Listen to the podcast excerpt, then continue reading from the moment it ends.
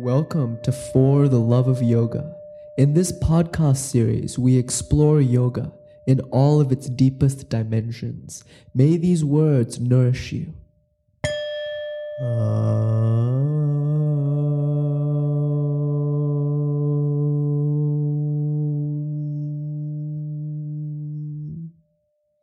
Today, we've got a very special day. It's Durga Puja, or the end of Navaratri. And so in India, welcome, Cal, welcome, Austin. In India, usually on this day, everyone gets out their tools of the trade. So whatever they're using, whatever their instrument is, today is the day they take the tools out and clean it. So a tailor might take out the sewing device and clean that. Music- musicians clean their instrument. And all of this is done in devotion to Saraswati, who is generally regarded as the goddess of learning and music and knowledge. And her name actually means she of the pooling waters or pooling speech. So it's a goddess of culture. But it's also a day for the goddess of skill and uh, purpose. So, with that in mind, I thought we would talk about Dharma, and that is how to find your purpose in life. And I always get asked this question like, what's my Dharma? And I thought today we'd address it in full. We'll come at it from all sides. And it's a very reasonable question to ask after we've spent so much time talking about why we are here. You know, we discussed that we are emanations of one unitary field of consciousness, or if we are these, if this transcendental consciousness expressing itself as an individual, we can say, sure, sure, well and good, Nish. I know why I'm here, maybe, but what am I supposed to do now that I'm here? And that's a very legitimate question to ask. Now that I'm here, what do I do? And a lot of us get very confused and flustered as to how we should spend our time and what we should do with our lives and what vocation we should um, align ourselves with, etc. So today, I want to do three things. First, I'm going to give you an overview of this concept of Dharma. I'll explain to you what Dharma means and maybe sketch it out in the abstract. Then I will talk about the Bhagavad Gita, one of the greatest expositions on Dharma in the yogic literature, and see what the yogic literature has for us in terms of finding our purpose. And then finally, I'll talk a little bit about Buddhism and the concept of Dharma as the Buddha expounded on it, because that's slightly different. At the end of this discussion, though, what I hope to impart to you is your Dharma does not have to be monetized. It does not have to be your career. Secondly, your Dharma or your purpose can change from moment to moment, but the overarching purpose will be the same.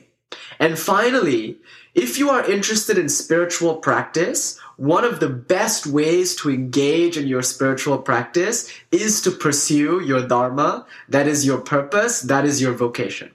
But one of the best ways to find your vocation is through spiritual practice. So here's a little bit of a circular argument, or maybe you could call it a positive feedback loop. By practicing spirituality, you are empowered in your dharma.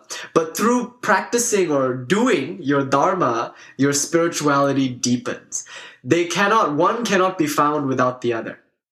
So, with that in mind, that's our roadmap. Let's start just very simply with this concept of Dharma. Welcome. So, what is Dharma? This Sanskrit word Dharma translates to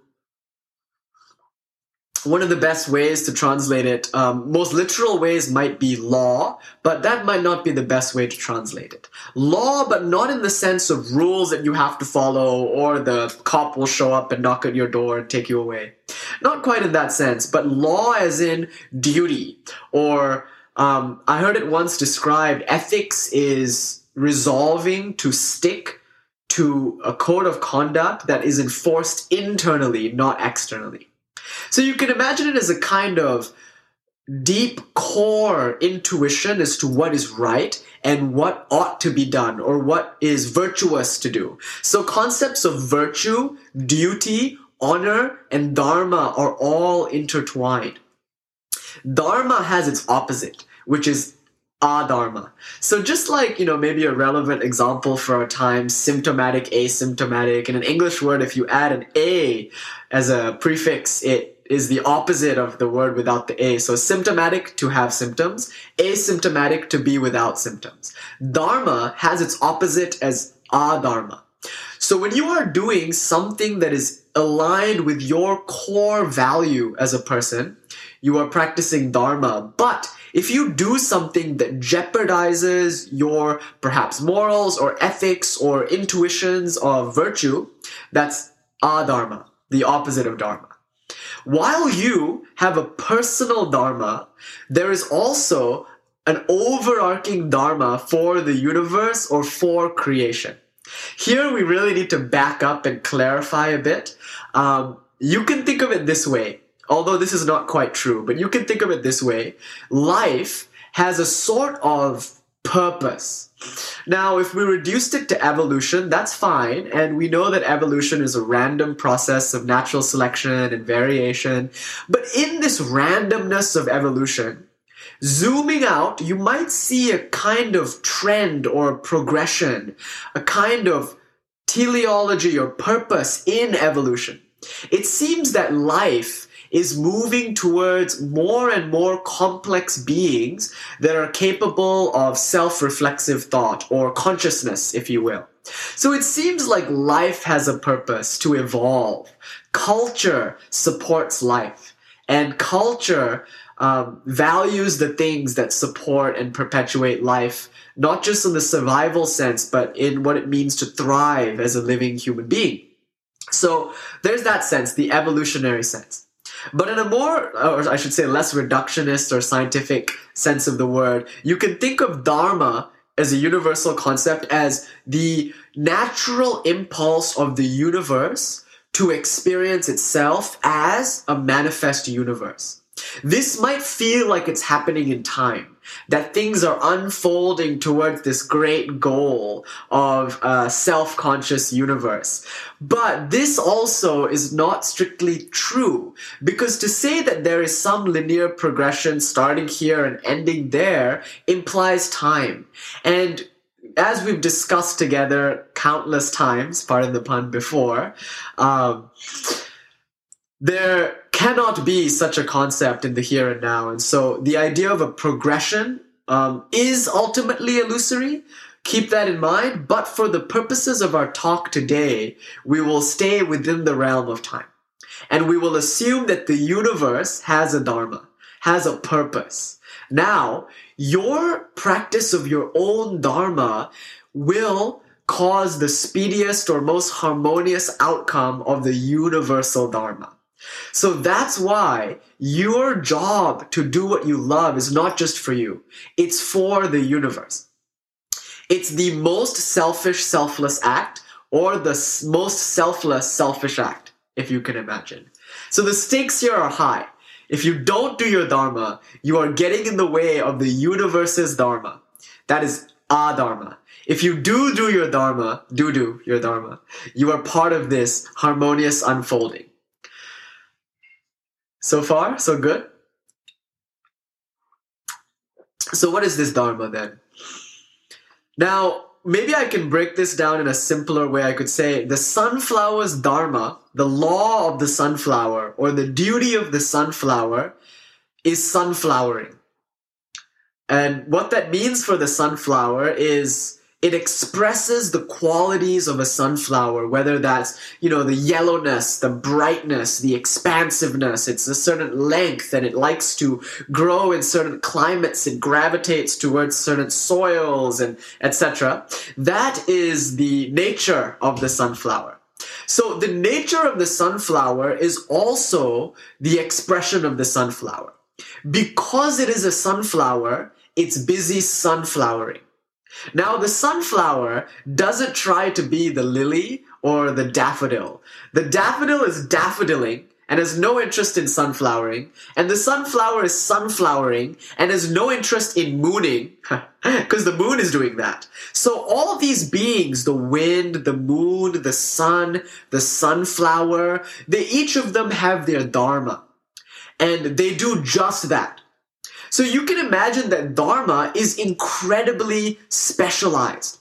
Sunflowers have dharma, but each individual sunflower also has its own sunflower dharma, if you will. So if we had a field of sunflowers, one of them might be named Sunny. Sunny's dharma is to sunflower the way Sunny knows how to sunflower.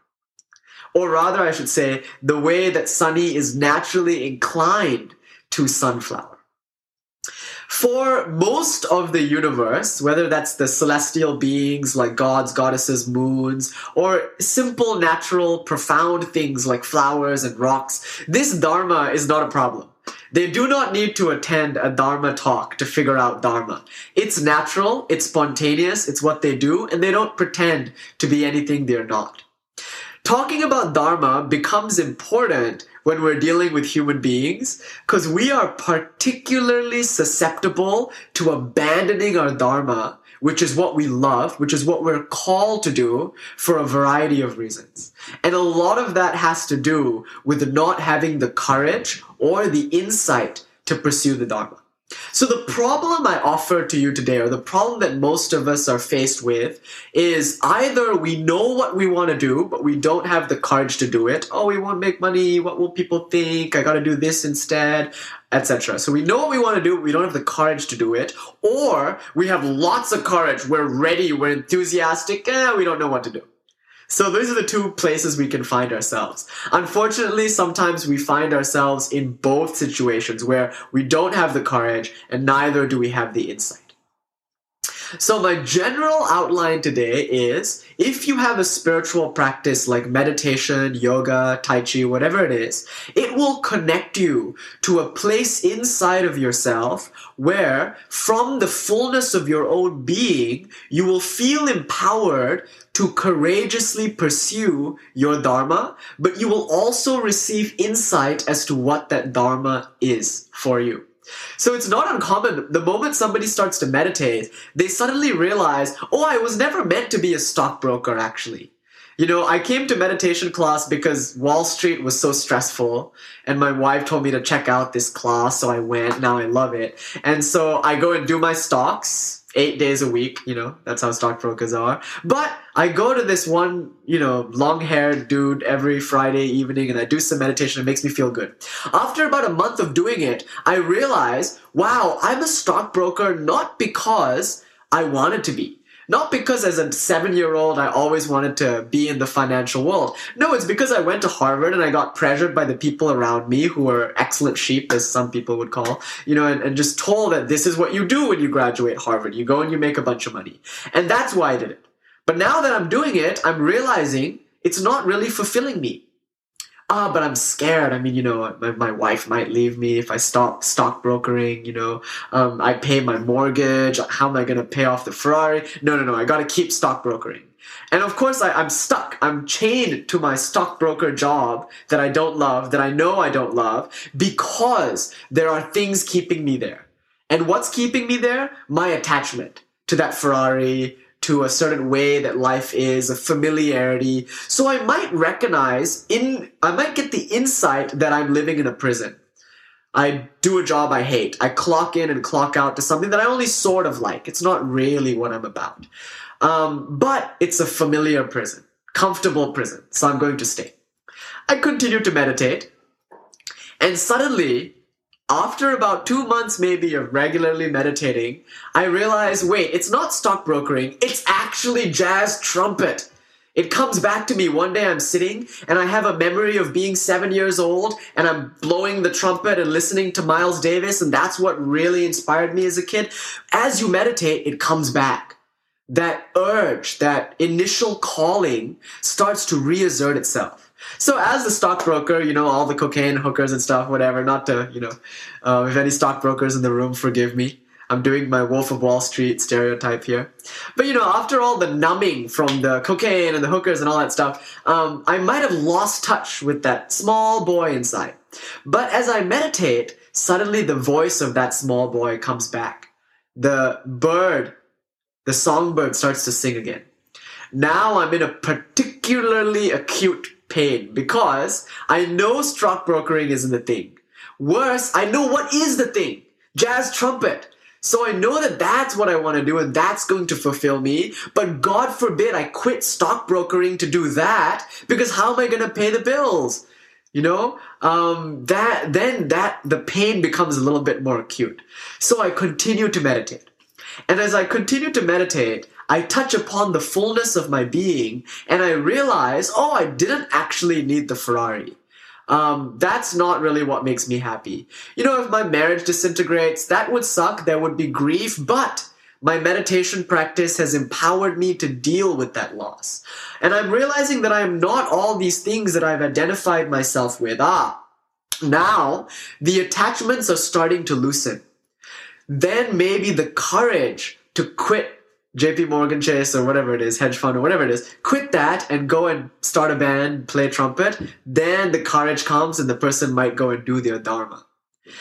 Now, here's the interesting thing, right? Go and find that person. In 10 years, they might not be playing jazz trumpet.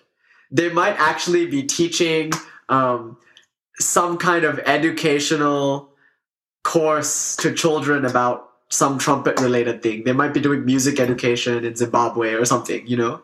Um, so it's not that the person knew what their dharma was. They felt the call of their dharma, which at that time was to play jazz trumpet. That, of course, led them to meeting a drummer who, you know, introduced them to this charity organization that eventually got them to Zimbabwe. And now they're doing that, and that's what fulfills them. So remember, you don't need to know what your purpose is as a title. So you don't need to figure out what your job description is. I am Nish, yoga teacher. Yes, and I will tell you a little bit about my own journey to my Dharma in the end of this class. But as far as possible, I like to leave the drunken monkey Nish out of these talks, you know, lest he ruin them. But, um, you know, this, you can imagine now the story that I've given you. There are two things that were missing from this person's life. One was insight, and the other was courage. As long as those two things were not present in this man, he was subject to the whims of his culture. The voice of his mother in his head was what was leading him, not his own child's voice. And as he continued down the road of adharma, which is that which does not fulfill him, he got sadder and sadder and sadder. And in this sense, even our Dharma has a, a, duty, has a purpose. Because through our Dharma, we get to a point of such acute meaninglessness and suffering that we eventually look for spiritual solutions to those problems. So a lot of people come to spirituality because they're miserable lawyers and bankers and doctors, and some of them are miserable musicians who should have been bankers and lawyers and doctors. You know, so the world is full of people who did something, and it's not just those like professionals, it's also like artists. People who think um, for whatever reason that they should be artists, but that's not their dharma. They're doing it to appear a certain way, or they're being led there by cultural forces, whatever. So any voice that is not your own, getting you to do something that you yourself aren't called to do, is adharma. And this harms the harmonious unfolding of the universe. So let's now turn to the Bhagavad Gita a little bit. So that's enough to be said to kind of give you a feel or a flavor of this Dharma business. Let's go to the Bhagavad Gita. So it just so happens that the universe sometimes goes astray. So there are periods of time when people are particularly susceptible to not doing their dharma, not doing their duty. And in those times, in the yogic mythology, usually an avatar, an avatara comes down to earth to realign people with what's right and what they should be doing. One such avatar was Jesus. So Jesus comes down to uh, Judaic people who at this time are dominated by the Pharisees, who are just making a dogma and an institution out of religion that has sucked the spirituality out of that practice. The marrow of that beautiful Jewish mystic faith was turned into a tool for oppressing the people. So this is a time of adharma. Jesus shows up and he reminds people about their dharma. He takes people and gives them hope and inspires them and gives them the courage and the insight to pursue their dharma. So there are beings like that. The Buddha, Jesus. There are many beings who come as uh, prophets. The the Avatar, literally, that the TV show. You know, they come when they are needed, when times are a bit rough. So this myth, you know, um, takes its place in the Bhagavad Gita in the form of Krishna. So Krishna is the world teacher. Krishna comes and uh, he's disguised as just this prince, a handsome prince who's friends with our hero Arjuna. And his children, they play games together. You know, they are friends, and Arjuna doesn't know that Krishna is God. And, you know, Krishna knows that Arjuna, he's mighty warrior, and Arjuna is actually the son of a god, but that's beside the point. And, you know, Krishna is all knowing. Arjuna, though, just thinks it's his boyhood friend. So the Bhagavad Gita takes place one day when they're all going to war. Arjuna is a warrior. That's his dharma. Oh, and I should back up and say one thing about Arjuna. In the Mahabharata, which is this grand epic in which the Bhagavad Gita takes place, um, you get these characters, you know, these five brothers, the Pandava brothers. The eldest is Yudhishthira, and the third from the eldest is Arjuna. And they all have their various characteristics, you know. One thing about Arjuna is that he's particularly interested in um, martial arts. He really loves archery now, of course, this is a metaphor. Arjuna represents the third chakra, and the third chakra is all about goal setting, ambition, and will. Um, Yudhishthira is the throat, and he's all about law and order. Bhishma is the heart. So all the brothers are a chakra. Anyway, Arjuna, as the third chakra, is particularly interested in archery. So in the Mahabharata, there's actually a little line there that says after everyone would go home after training with this master archer, Arjuna would stay he wouldn't go home. He would stick around and practice all night. So obviously, this is something he loved. He enjoyed doing it. Now, naturally, when you enjoy doing something and you give yourself fully to that craft, you're going to get pretty good at it. And you're going to become famous from doing it. And Arjuna became in his time a famous warrior, the most skilled archer of all the land. And there are so many stories of his exploits. What a what a masculine guy, you know, like fierce and you can imagine the rippling muscles and all that whole thing. Um, so this hero shows up uh, at the field of battle and this is his thing. This is what he's trained his whole life to do. This is his passion. This is his dharma. But he shows up on the field of battle.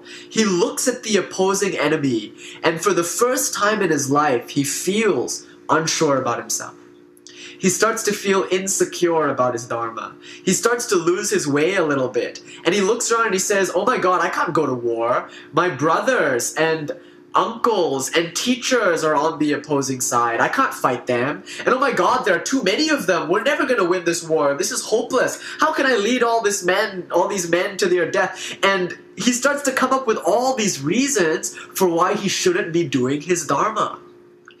And if you read the Bhagavad Gita, and a lot of people pick it up and they start reading, in chapter 1, they almost feel called out. Because Arjuna echoes to us our own voice, or rather, I should say, echoes to us the predicament of the voices in our head leading us astray. So when all of us are, you know, everybody's parents, you know, they tried their best. They tried their best. Um, but they weren't perfect and they did the best they could. But in parenting, they might have left certain complexes and that voice might be there. It's not your literal mother or father, but it's a voice that says you have to do this or do that. You picked up certain voices from the media, whatever it is, at any given time, there are voices in your head confusing you. This is what was happening to Arjuna. He could no longer get in touch with his Dharma. He knew, no longer knew what that was. In a state of confusion, in a state of mental agitation, he lost his insight, but he also lost his courage. He threw down his bow and slumped. And that's what it says in the Gita. he started to cry. You know, he slumped, and this manly man with the rippling muscles, famed throughout India for his archery prowess, is weeping like a baby. You know, he's he's just done for, and that's kind of the predicament uh, no, no. Arjuna had many reasons, and someone asked me why did Arjuna like was he insane? And you could say yes, this is a kind of insanity when you have all these voices in your head and you're listening to them and they're confusing you, and you're not listening to your own voice. It's a kind of insanity, I would say. Now, Arjuna comes up with these reasons that sound legit. That's the interesting thing. All of his excuses for not doing his dharma seem quite reasonable. You know, like Really? To fight people that he used to love? His brothers, his uncles, his teachers, his friends? That doesn't sound like something you should do. To continue his dharma might endanger his whole army in a hopeless war he cannot win. That's not reasonable to do. Perhaps he should surrender and go to the forest and lead an ascetic life. That might be more noble. You know, so Arjuna has all these um, excuses, and at face value, they seem like pretty good excuses. Here, let's pause. I suspect that some of you know what your Dharma is, know what your purpose is, and what your calling is, but don't really want to do it. Maybe because of a lack of courage. But look at why you're choosing not to do it. Some of you are rationalizing. You're thinking, oh, I'll do it later when I have financial security.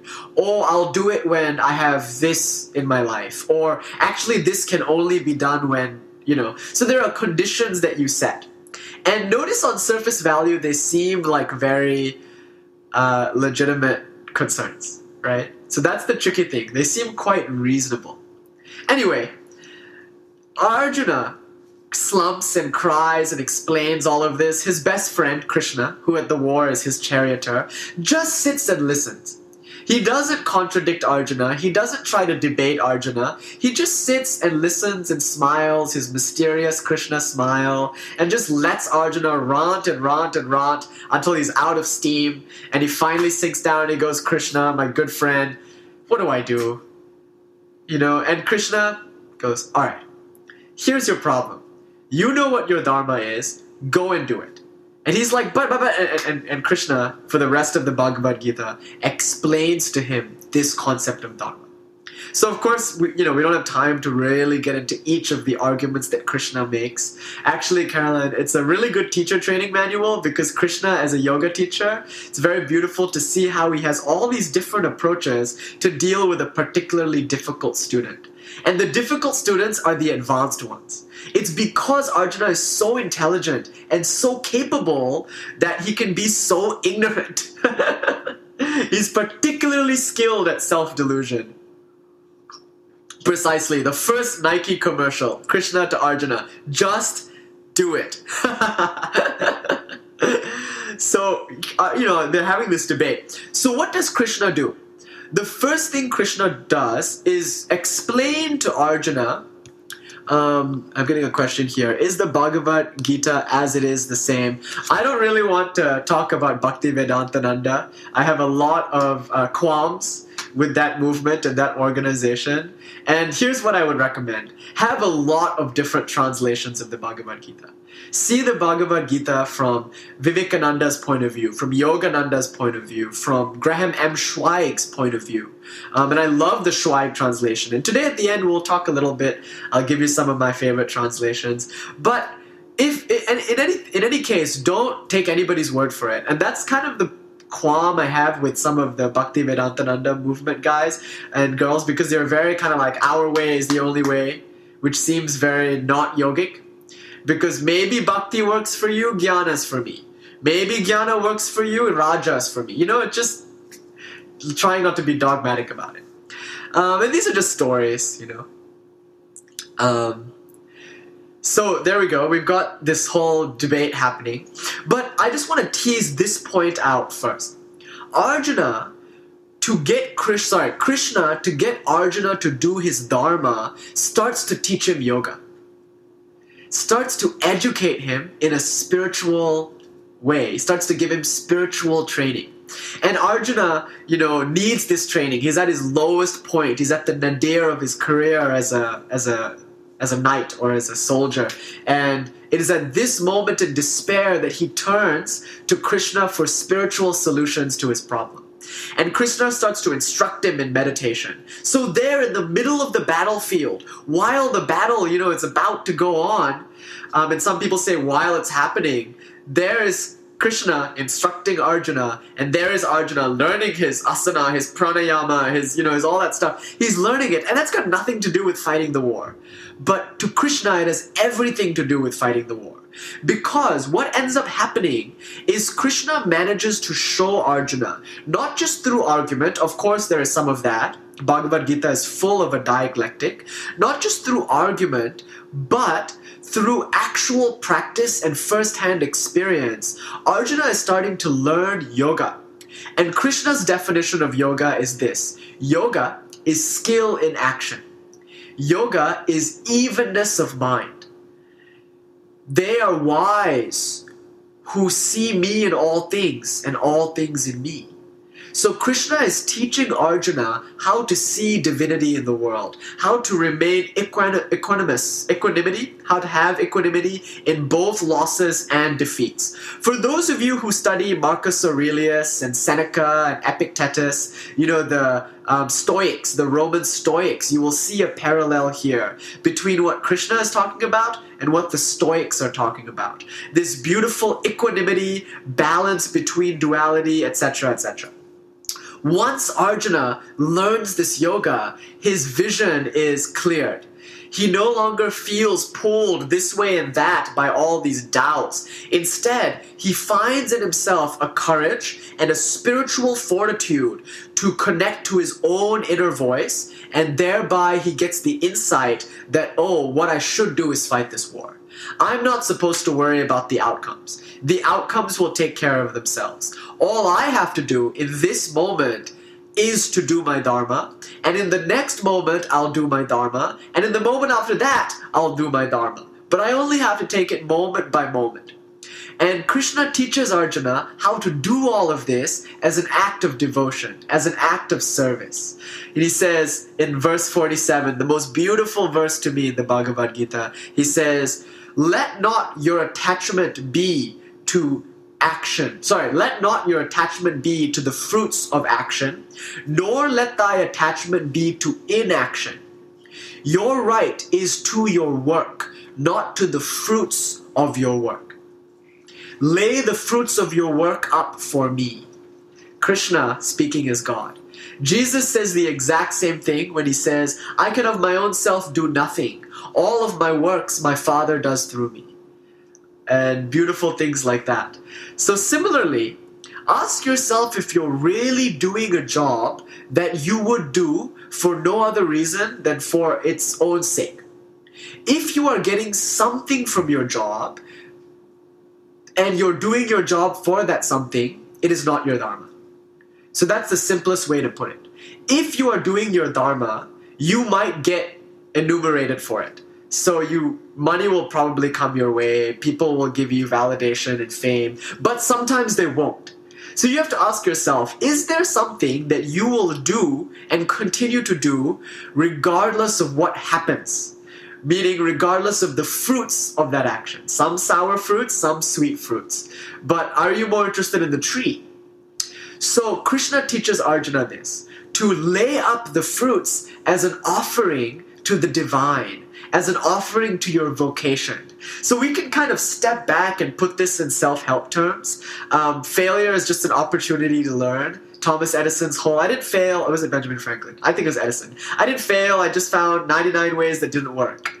You know, stuff like that. So every time you fail, all the, you know, self-help authors say, ah, that is contributing to your success. Um, the failures are part of the dues that you're paying so to speak.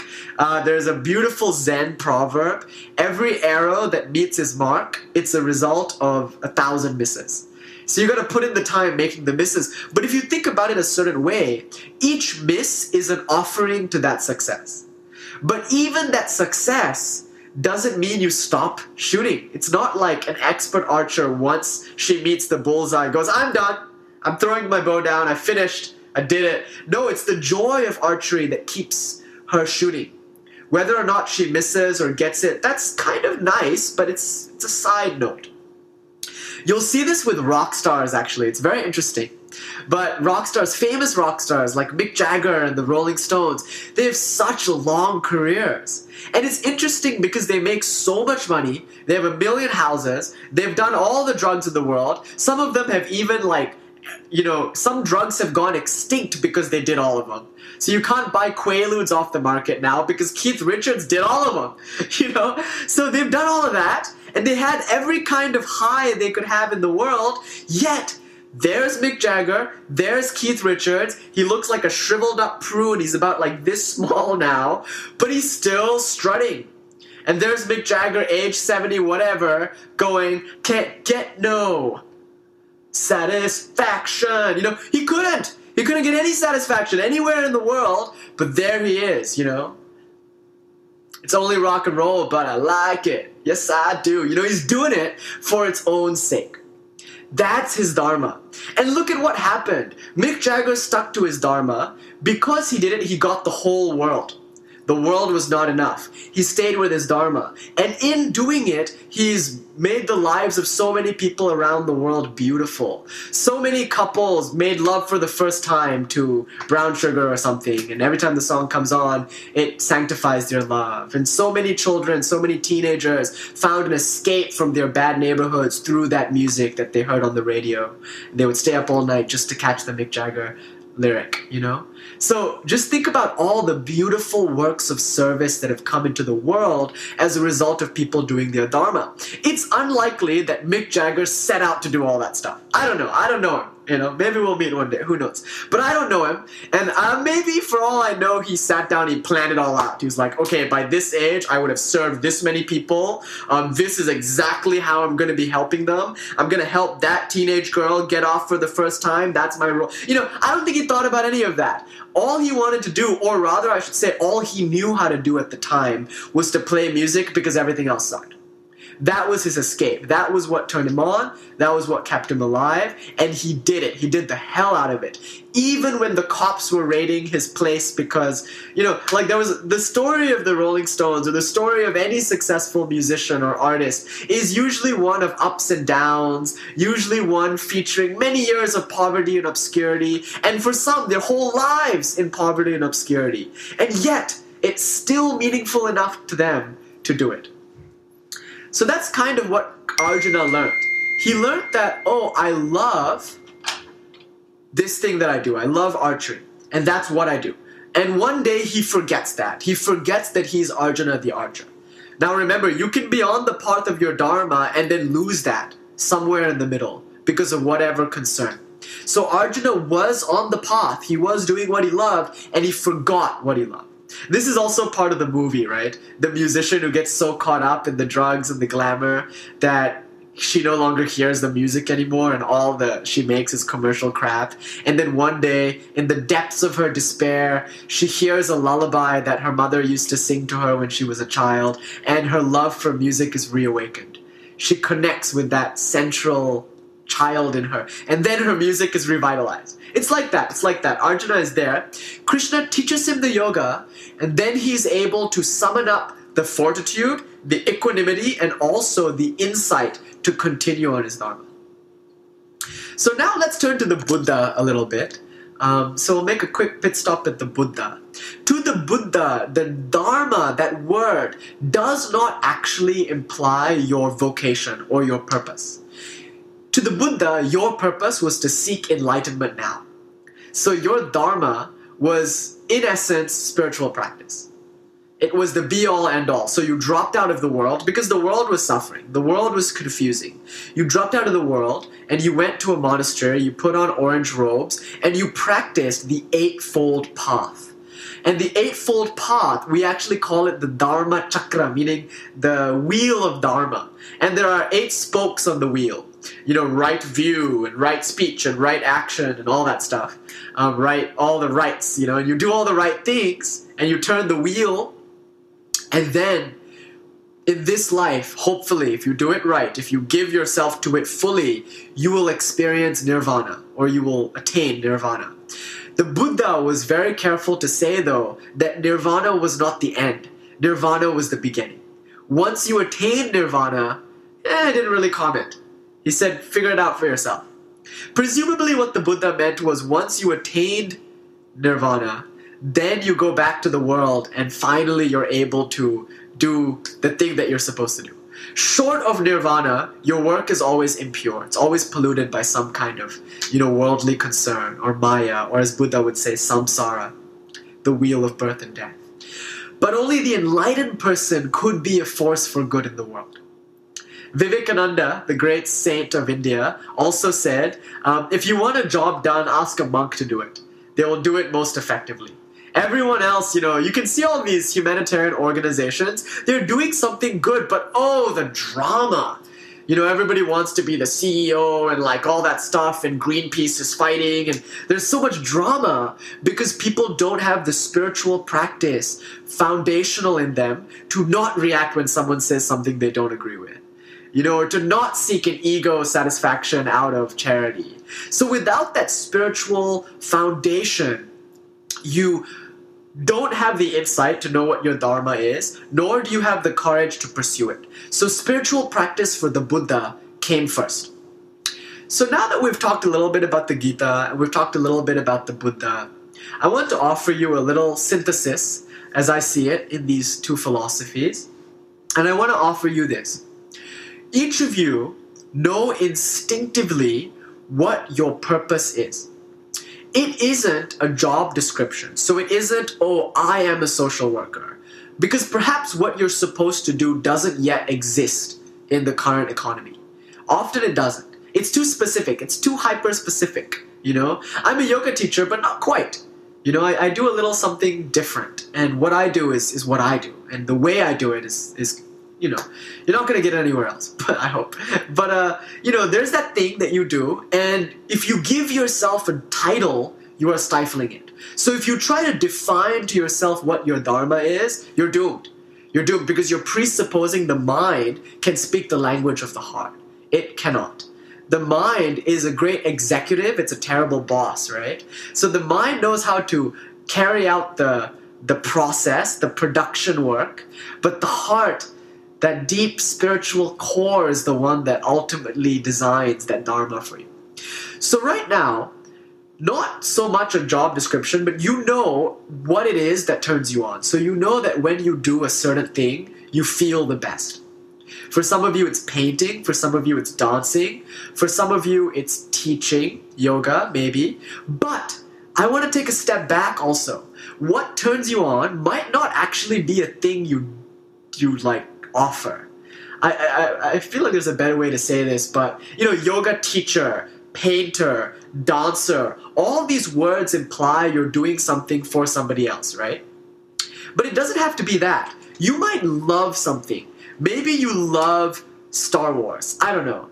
And you know, your love of Star Wars compels you to consume hours of like Wikipedia articles about all the characters. And you watch the movies. This this is not anecdotal. What are you talking about? I don't know anything about. It. No, but you like watch the movies a million times and you can't explain why. That's what you love to do. And everyone's like, go paint, go dance, do something. You're like, no, I just want to sit and watch um, Luke Skywalker save Princess Leia for the fifth time today.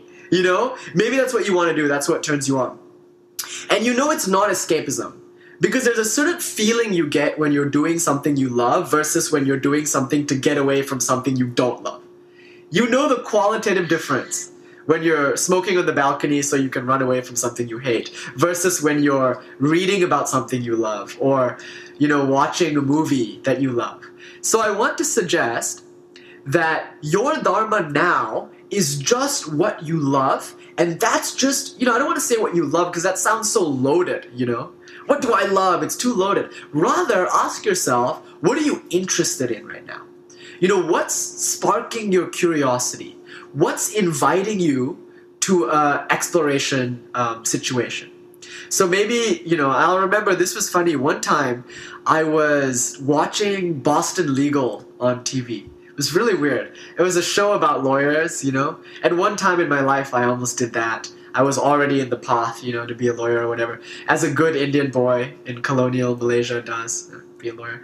But as I was watching Boston Legal, there was a case on TV, and it was about um, like a family whose school had um, Halloween and they depicted witches as these scary, hideous things. The family, though, were practicing Wiccans. So the mother and father were hippies, and they were really upset that their daughter was being bullied at school because of these depiction of witches.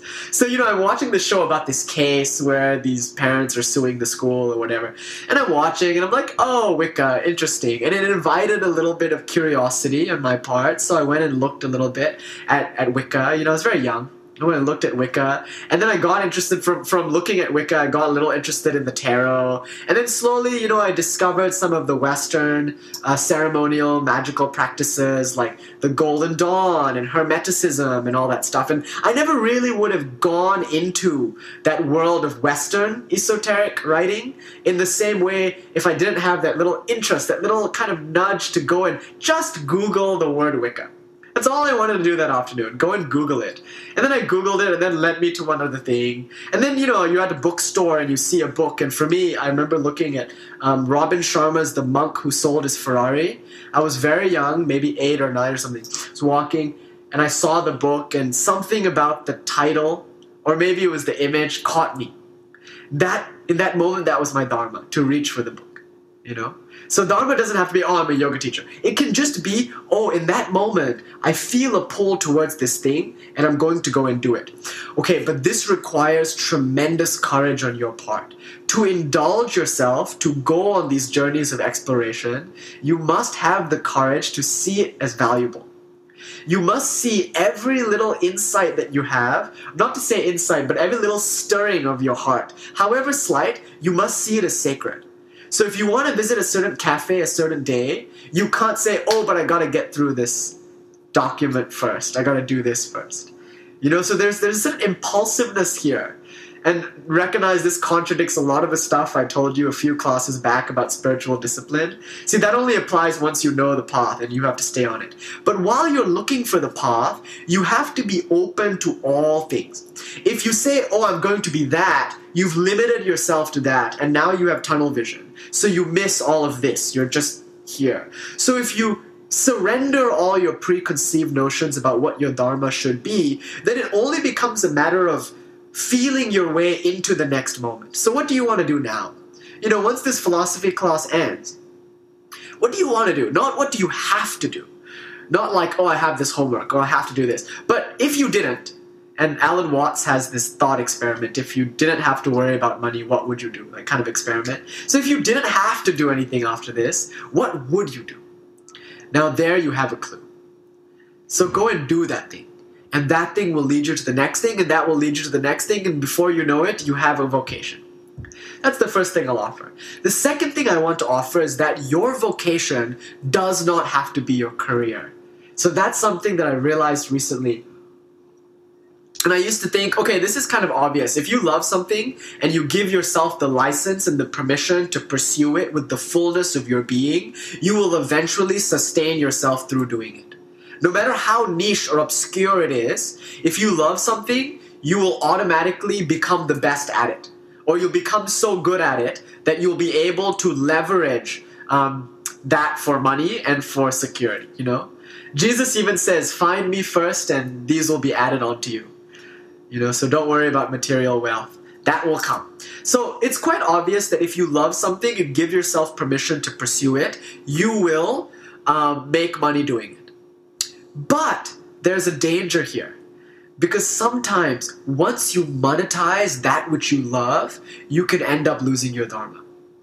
And I only recently realized this. I was reading Austin Kleon's book, um, I think it's Keep, Keep Going. You know, he's got these series of books Steal Like an Artist, Show Your Work, keep going.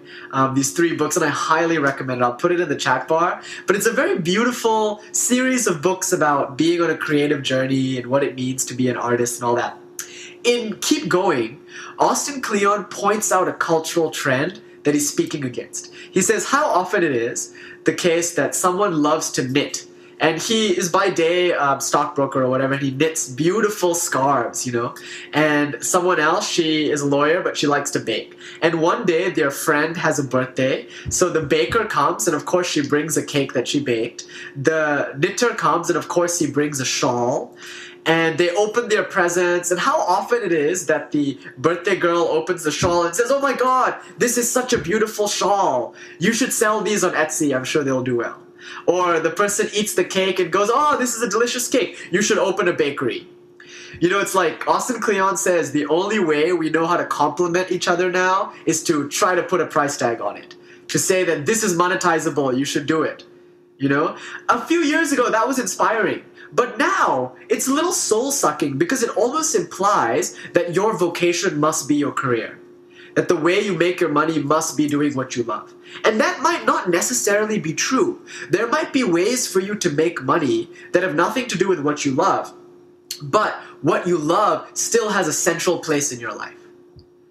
So you spend most of your time doing what you love. It just so happens that that's not the way you pay the rent. You do something else for that, and that's fine. Here's the disclaimer though if you do something for money, just for the money, this will poison you um, to the core of your being. So you must start seeing things that you don't want to do akin to drinking bleach. You don't drink bleach because you know that it will kill you. Just think about it when you look at bleach, every part of you says that's not for drinking. You know? You just know instinctively on a bodily level that that is not for drinking. But there are people in this world who will happily drink bleach the moment you offer them a million dollars to do it. You know? Everybody has a price, it seems. So be very, very careful. Tide Pods. Those are delicious. I'm kidding, I'm kidding, I'm kidding, I'm kidding. but uh, every time you look at a job that you detest, that you don't want to do, it's bleach to you. But for whatever reason, you do it. Maybe for some financial security or whatever that will poison you in a way that's a little deeper than bleach because you will come home from that job completely drained.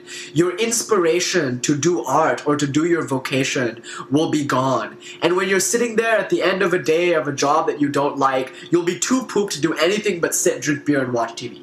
You won't have the energy to meditate or do yoga. You won't have the energy to paint. So if you think you can have a career to support your art, but the career is something that's stifling, you hate it, then that will poison your art. So the money that you're making and the security that you're getting from that career um, does not enable you to have the freedom that you thought you would have because you no longer have the energy or the inspiration to do it. So there's a little disclaimer. Your vocation doesn't have to be a career, but if you have a vocation, then you will naturally find yourself secure. The final thing I want to offer is if you don't know what you're supposed to do in life, or if you do know, but you don't yet have the courage to go and do it, my advice to you is not go and do it. That's not really what I would say. I wouldn't say right now, quit your job, go into nah, nah, because that will be give you it will give you problems because you're not yet done with your attachments now. You still want the things that your job is allowing you to have. So you still want a certain level of financial security. That's important to you. So instead, I would say just develop yourself spiritually.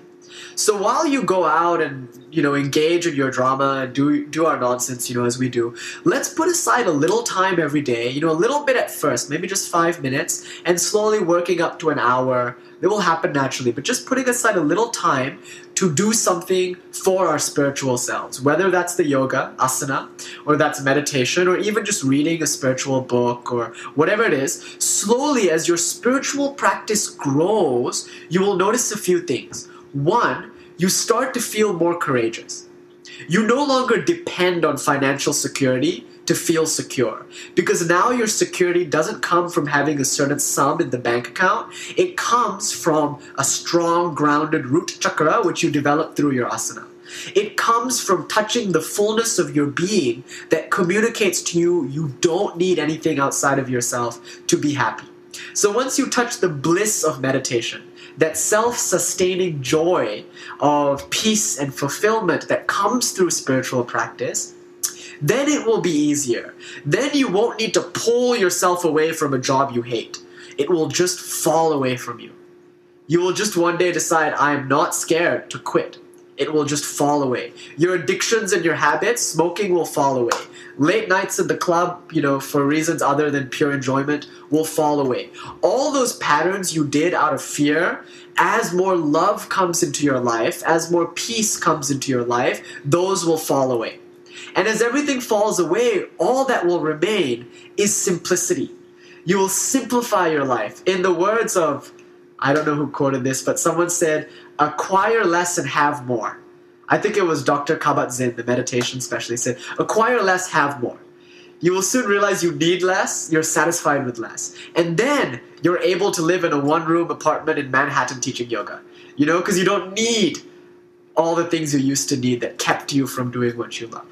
So, in closing, if you practice spirituality earnestly, you will know your Dharma. But not only will you know it, you will also have the courage to pursue it.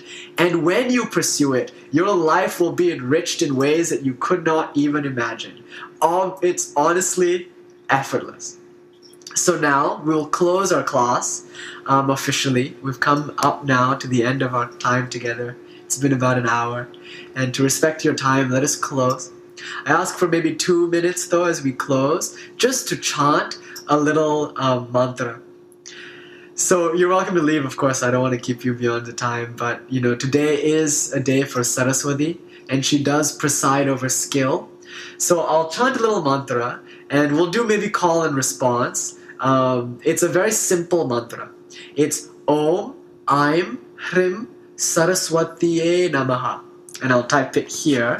It's a hymn to Saraswati.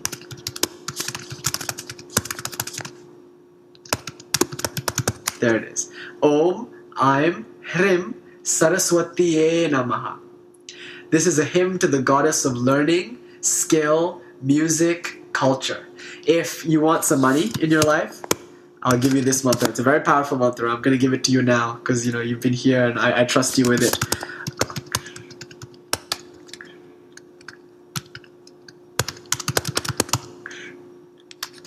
I'm not going to intone this mantra. I'm just going to give it to you. It's there. It's potentized. Um, choose which one you want. The second one is for Lakshmi, and by using that mantra, you'll be able to bring grace, haha, grace, elegance, beauty, and uh, wealth, but abundance in all forms into your life. Um, but otherwise, stick to the Saraswati Namaha, and we'll just chant a little bit together if you don't mind. Pull out the harmonium.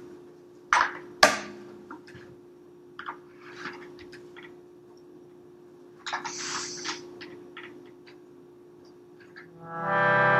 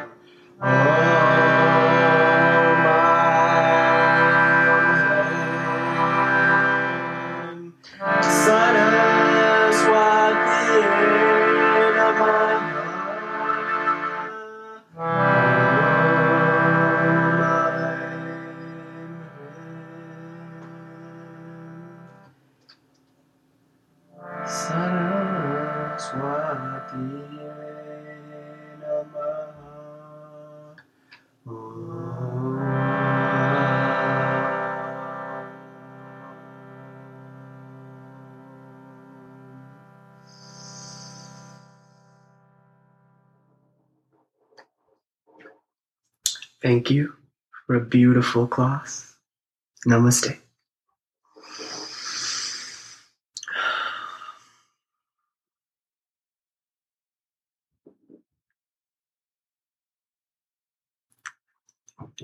Thank you, everyone. Uh, it was so good to see you all today.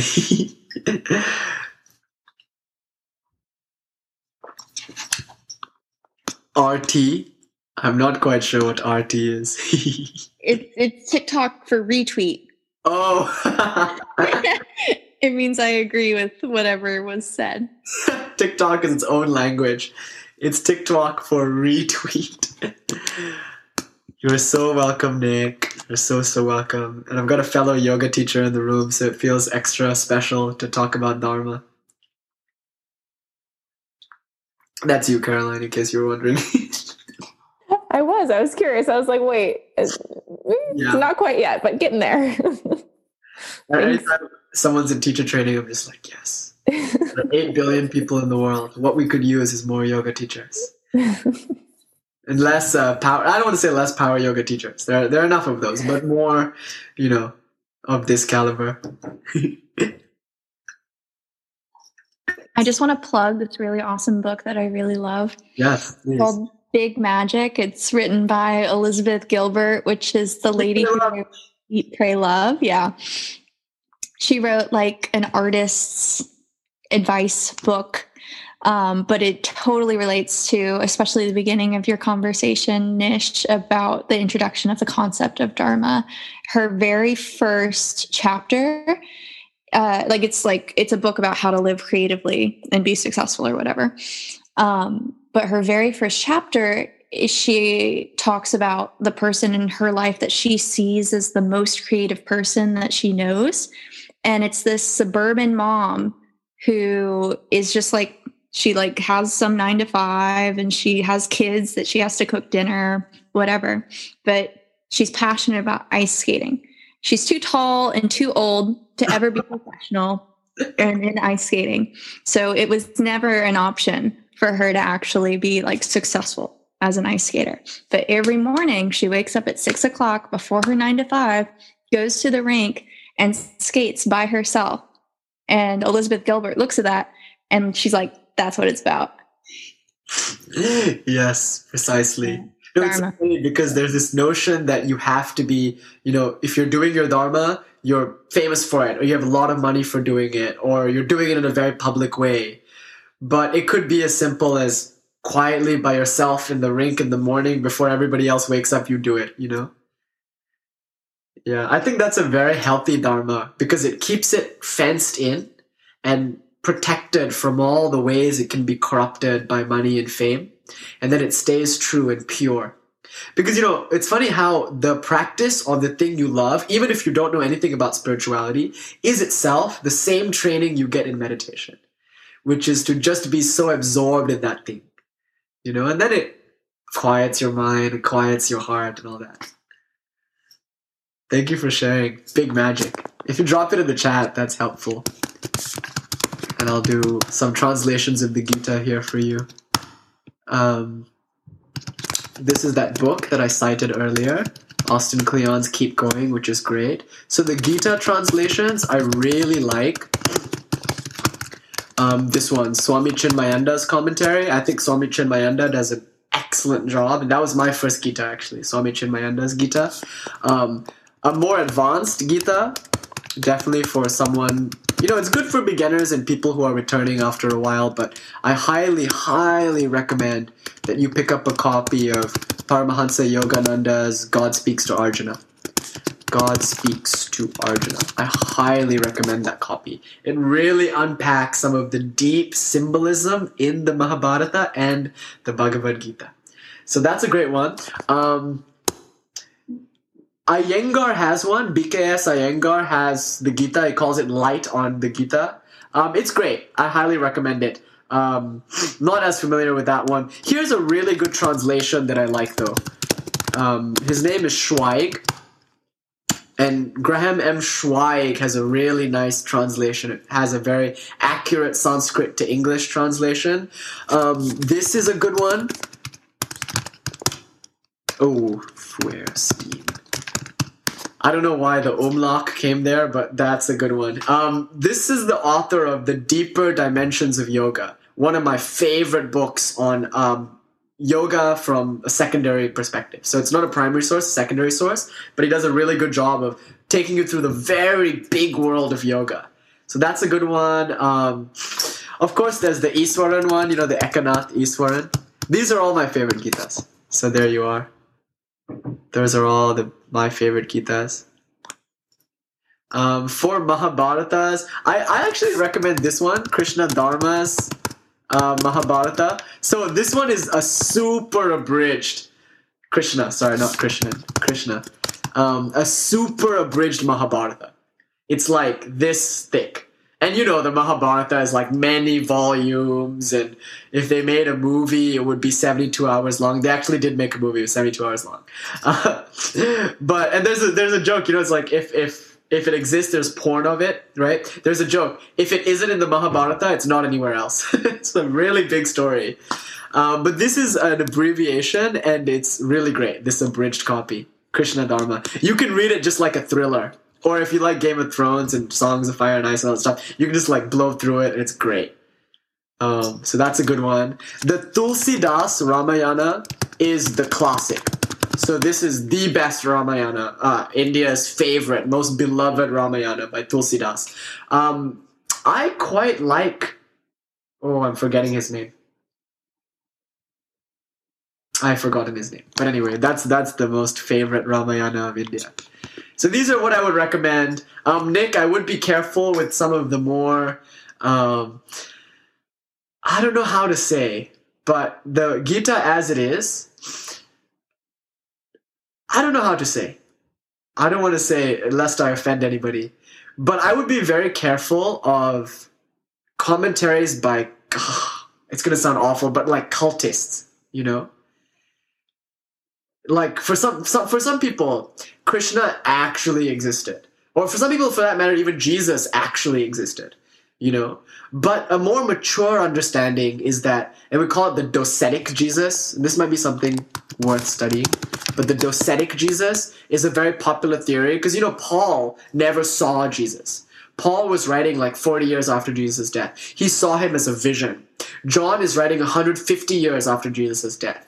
All these people are writing way after Jesus. Um, and so there's this idea that Jesus, you know, he might have been a being, but a docetic, or, you know, the same way in Star Wars when Ben Kenobi reappears as a force apparition, might be like that. Um, you know, there's a beautiful story, Teresa of Avila. She always used to call herself Teresa of Jesus. That was her devotion. One day she was in trance and she had a vision of this man in a long white robe and a beard. Obviously, Jesus appeared. And uh, he asked her, Who are you? And she said, I am Teresa of Jesus. Who are you? And he says, I am Jesus of Teresa. You know, so beautiful. But the idea here is like, okay, you can debate maybe Jesus was Mediterranean, maybe he was brown, sure, whatever. But that doesn't change that mystics all around Europe are envisioning a white Jesus. You know? Like, you will see the apparition of the divine that is most attenuated to your own idiosyncrasies. You know? So if a Hindu meditates and has trance, they'll see Shiva maybe. You know, if a Muslim does, they will see the Prophet or whatever, whatever it is. So that being said, and Jesus was a yogi, yes. That being said, I'm a little worried about the Gitas that are like so literal, the same way I'm worried about Bible thumpers that are very literal. You know? Um, and another thing is, I think you should have the Sanskrit next to the um, English as closely as possible. So the best Gitas are the ones that give you the Sanskrit, give you the English English. Uh, what do you call it when you take the Sanskrit and uh, make it in Roman Roman alphabets, like anglicized? What's that? Transliteration. Yes, yeah, like that. So you get the Sanskrit words, but they're all in in in you know phonetic. You can read it. That and then the English verse and then the commentary. I'm very afraid of Gitas that are just commentary or just the English word, you know? Yeah. Sorry, I have a question. Yes. When um so when reading the Bhagavad Gita then with one of these like commentaries, is the commentary itself a translation, or should I also have like the Schweig translation, or should I read that first, or something? Is there like a a way that you're supposed to approach the commentaries, kind of? Mm, that's interesting. A lot of great commentaries are written in English. So Yogananda's commentary is entirely in English. There are good ones in Hindi and good ones in Tamil, um, and those for the most part have been translated. Like the Tulsidas Ramayana is written in Hindi, I think, and it's been translated. There are great Marathi translations, but I think as long as you you know the ones that i suggested are all listed in english like Chinmayananda firstine all of those are english so you won't really need a translation of the commentary but the gita itself i recommend having just the gita without the commentary so get graham m schweig's version because schweig gives you just the gita it's got an intro, and he talks a little bit about what the Gita is to him in the intro, but it's just the Gita. So you read through it, and then you get the whole song, you know, and then you get a commentary like Chinmayananda's, and now you can go through it, you know, verse by verse and hear the commentary. I think it's really important, though, to at least have read three. Two or three, three different commentaries because it's very easy to and, and it's it's so mysterious you know the gita as to what exactly um, they mean because the verses are very brief. There's a lot of debate actually. There's an instruction on how to meditate. In the Gita, it says, find a soft seat of kusha grass, elevated, put a deer skin on it, go and sit, and concentrate your gaze at the point in at the tip of your nose, right? So this is weird because you're sitting there like looking down, it makes you sleepy and you get cross-eyed and all that. And in some versions of that Sanskrit, it's the tip of this, the bridge of the nose, which seems to make more sense. So even that has a lot of debate, you know? So it's like that. Thank you, Lily. It was so good to see you here. It's been a while since I've seen you. Welcome back. Thank you. I really liked this, this discussion. It was actually very an apparent theme in my life this past few weeks, just because my um like the way that I'm acquiring money is like not aligned with my dharma, and I know that. So it's just like, but profiting off of my dharma feels wrong too. So it's just like, how do you balance between? How do you balance between that? Yeah. No, you know, that sounds, it's a very common, it's actually, problems with money can be dealt by root chakra oriented practices. Mm. So if you practice your hatha yoga every day and you apply your mula bandh and all that stuff, your mm. root chakra becomes healthier. You change your notions about money and capitalism. Because there are certain complexes, right, about what money is, and money seems to corrupt and it's like dirty and you're almost like guilty for getting it, you mm. know? Um, and we're all brought up to believe that we can only earn money through some act of self-sacrifice like we have to hate our job to get money you know but in time you will start to get out of the giver receiver dynamic you know so friends i used to be very shy when people would pay me for yoga because what i love to do um, but now it no longer feels like i'm receiving and you're giving you mm-hmm. know so if you gave me a million dollars right now and if you gave me nothing it would feel the same uh, it's starting to feel the same, I can say, with some acceptance, only because I'm starting to see it as like when the right hand gives to the left hand, does the left hand thank the right? You know? It's just like. It could. yeah, it could. It could be like, thank you, hand. You're very welcome. But it's just weird. It's like if I sat there with my hands talking sock puppets all day, that would be a little odd. But it's the same thing.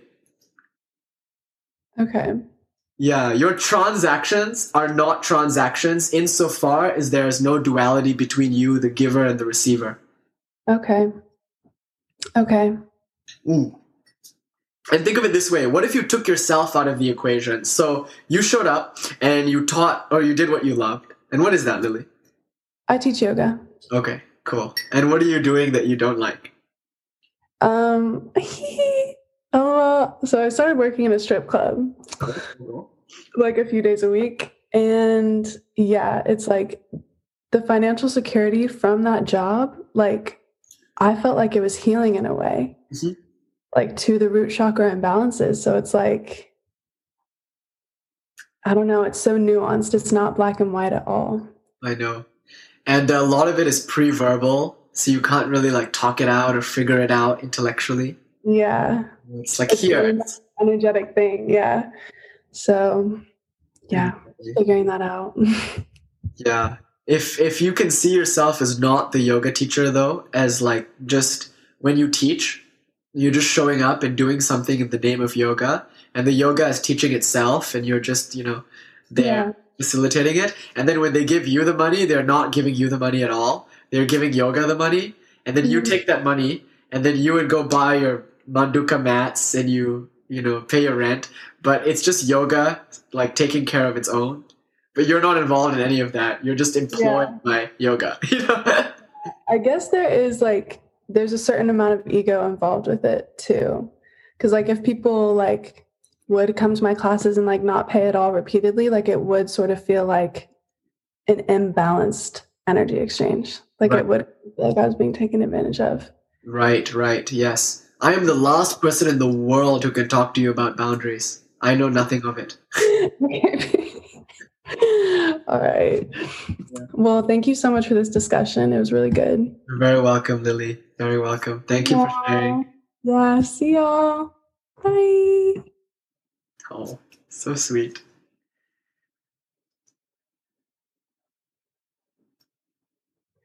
Nish, I just finished reading um, Ram Dass's "Be Here Now" after you recommended it, and it was absolutely phenomenal. So I wanted to thank you for that. You're so welcome. I love Ram Dass. Oh, now he's a person who really says, I'm not involved. It's just Maharaji coming through, right? You know, the funny thing about Ram Dass, he, he used to teach psychology. He used to lecture, give psychology lectures. So I think I was listening to one of his talks where he said he went to give a psychology lecture, like actually was supposed to teach psychology. But when he got there, he forgot his speech. So instead, he just riffed. And what came out was self-helpy stuff, you know, just like yoga stuff. And it was like a dream, like he felt he was in trance, etc. And then from that point on, he would just have these talks where Ram Dass would leave the room and Maharaji would come through and everybody would feel it. You know, he's a real big inspiration of mine because that fellow could just sit. You know, one of his first talks at Wesleyan, he came, he sat at 7 p.m. at night. It finished at like like 6 a.m. the next morning. You know, and he just sat there talking yoga with people till 6 a.m. It was beautiful. That really is beautiful. Well, I You have must to head out. be Thank loved you. now. Try that. Be loved now. I'm sorry. Be loved now. Yeah, Ram Dass. It's kind of like the sequel to Be Here Now. Oh, really? Yeah. Okay, awesome. He also has that other book. I was I was I was about to order the Journey to Spiritual Awakening. Is that what you said? Yeah, that's oh, highly recommend. It's a good meditator's handbook. Awesome. Thank you so much. You are so welcome, brother. It's good to see you, Nick. Oh, guys, so fun. Do you like my new harmonium? Heck yeah, dude. It's cool. I want you to like I want to really learn the chants. Like I want to get deep into it. Dude, yeah. When you come, maybe tomorrow when you come by, um, let's just do a little kirtan. Okay, heck yeah. Okay. Um I'll probably be a little bit later. I probably won't be there until like 7 maybe. Of course, of course. Not Okay. Cool. Bye, Cal. Okay.